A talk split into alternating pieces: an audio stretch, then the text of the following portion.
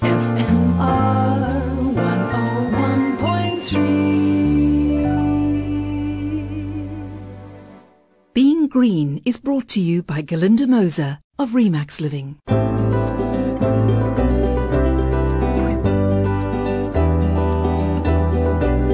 Hello, I'm Glynis Crook. I've often mentioned on this program how lucky I think we are to be living in a city that is surrounded by nature.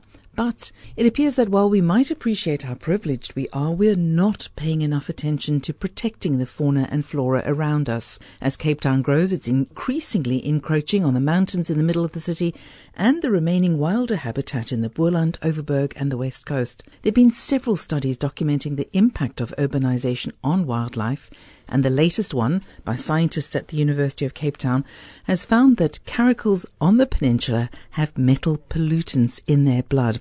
And I'm joined now by one of its co-authors, Dr. Gabriella Leighton, who's a postdoctoral fellow at Rhodes University, but also the coordinator of the Urban Caracal Project at UCT's Institute for Wildlife and Communities in Africa.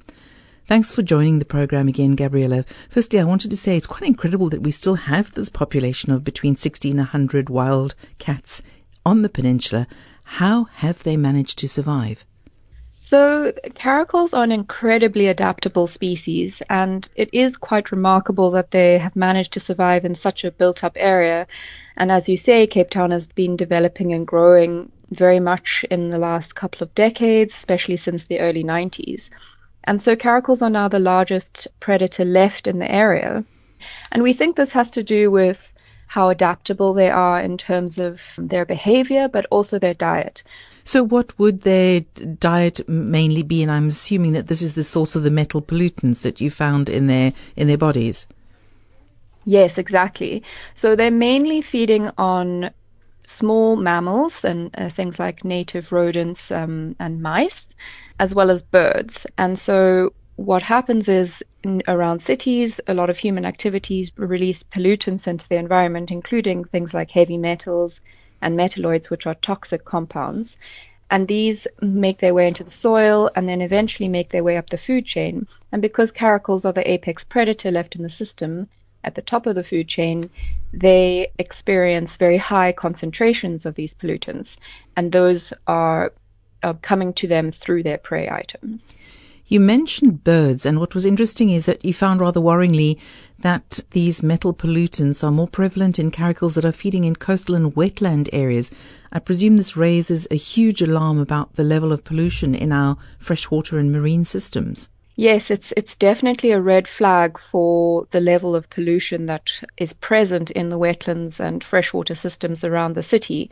And unfortunately that is, you know, the sink for a lot of these pollutants, the area that all of these compounds end up is into waterways, which eventually end up in wetlands and estuaries and then eventually out into the sea. And so that's why we think we've seen this correlation between cats that are eating more water birds and seabirds, things like cormorants and gannets, and having high levels of certain metals, especially things like arsenic and mercury, which are incredibly toxic.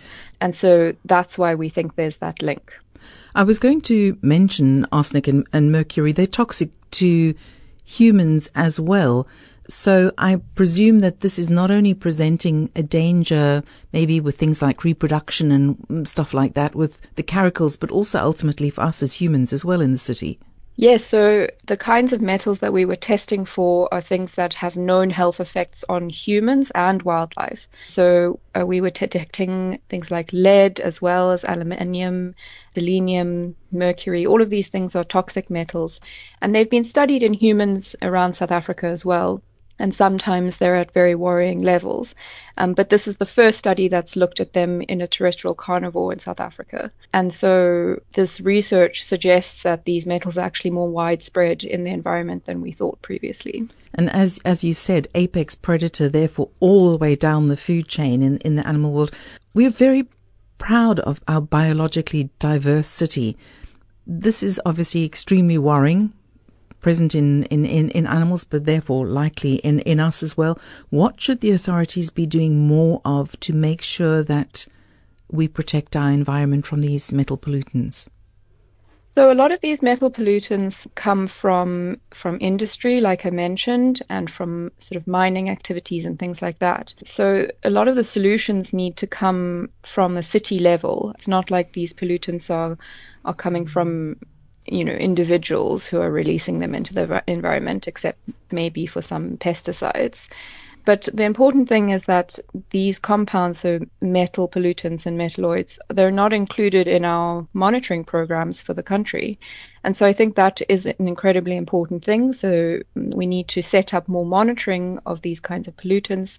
And based on the research and the spatial analysis that we did, we would recommend that this needs to be focused on the urban edge and in waste management sites, water treatment plants, and also in agricultural areas because that was another thing that we found was some of the metals were associated with vineyards in agricultural areas. And then in the more short term, things like dredging and cleaning up of wetland systems could be really beneficial because we found this link with aquatic systems and with, with water birds and seabirds.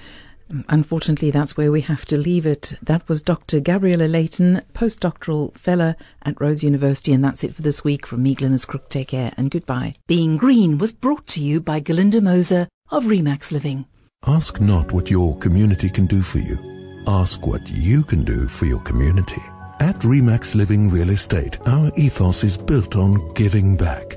From sponsoring music broadcasts to FMR's Being Green, our focus is on making your world more harmonious and our planet more sustainable. So when it comes to choosing a real estate partner, don't go for anything less than people who are maximum givers. Galinda Moser from Remax Living Real Estate. FMR